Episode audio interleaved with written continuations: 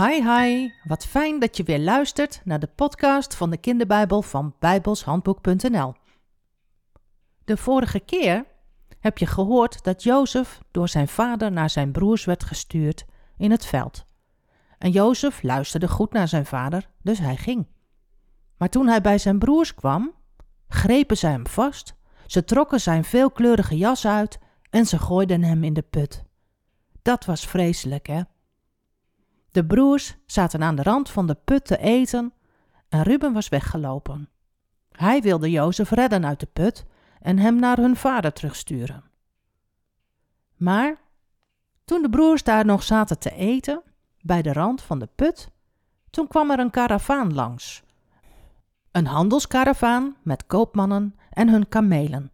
Ze waren op weg naar Egypte met kruiden, olie en zalf. En dat wilden ze in Egypte gaan verkopen.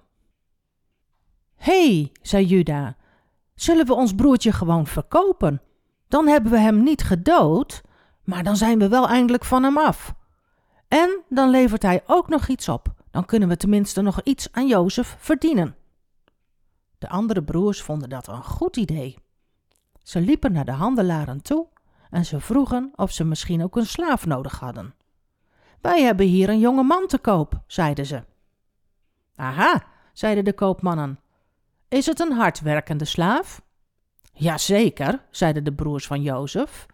We zullen hem even ophalen. En ze trokken Jozef uit de put. Jozef was heel blij dat zijn broers hem kwamen bevrijden. Nou kreeg hij vast ook iets te eten en te drinken. Hij vond het een slechte grap, maar hij was blij dat het nu voorbij was. Maar het was helemaal niet voorbij. Het werd alleen maar erger voor Jozef. De broers trokken hem mee naar de handelaren en ze zeiden: We willen twintig zilverlingen voor deze jonge man. Dat is goed, verkocht, zeiden de mannen. En Jozef werd meegenomen. Hij moest met de vreemde mannen mee naar Egypte en daar zou hij worden verkocht als slaaf. Jozef huilde dikke, dikke tranen. Misschien zou hij zijn broers wel nooit weer zien. En zijn vader? Zou hij zijn vader wel weer zien? Hij wist het niet. Jozef was heel verdrietig. Zijn broers moesten erom lachen. En ze waren blij dat Jozef met de handelaren wegging. Ze zwaaiden hem spottend uit. Erg, hè?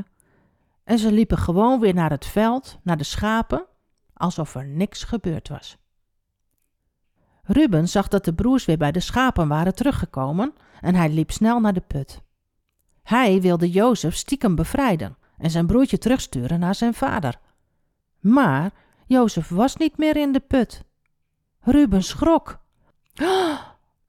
Hoe kan dat nou? dacht hij. Hij rende naar zijn broers. Waar is Jozef? riep hij in paniek. Joh, rustig maar, Ruben. We hebben Jozef niet gedood hoor zeiden ze lachend. We kregen een veel beter plan. We hebben hem als slaaf verkocht aan de handelaren. Zij hebben Jozef meegenomen en hij is nu onderweg naar Egypte. Ruben schrok. Hoe moet dat nu?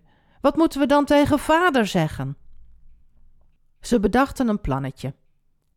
Ze hebben toen een bokje gedood en dat bloed van het bokje op de veelkleurige jas van Jozef gedruppeld flink veel druppels.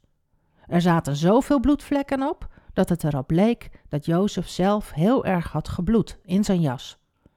En zo lieten ze de jas door een knecht naar hun vader brengen.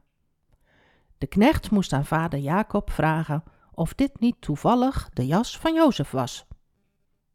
Jacob kreeg de jas en hij herkende de jas ook meteen. Die was natuurlijk van zijn zoon Jozef. Oh, nee toch, niet mijn zoon Jozef. Mijn kind is door een wild dier gedood, riep Jacob. Misschien wel door een leeuw. Hij huilde vanaf toen elke dag. Hij was niet meer te troosten.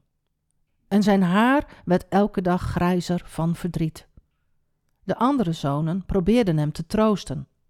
Zij wisten natuurlijk maar al te goed dat Jozef helemaal niet dood was. Maar dat vertelden ze niet aan Jacob. Kom nou, vader, Huil niet meer, wij zijn er toch ook nog? Maar Jacob liet zich niet troosten. Tja, De broers waren nu wel van Jozef verlost, maar ze hadden hun vader heel veel verdriet bezorgd. Verdriet om zijn liefste zoon Jozef. Wat een bijzonder verhaal is dit, hè? En weet je waarom het zo bijzonder is?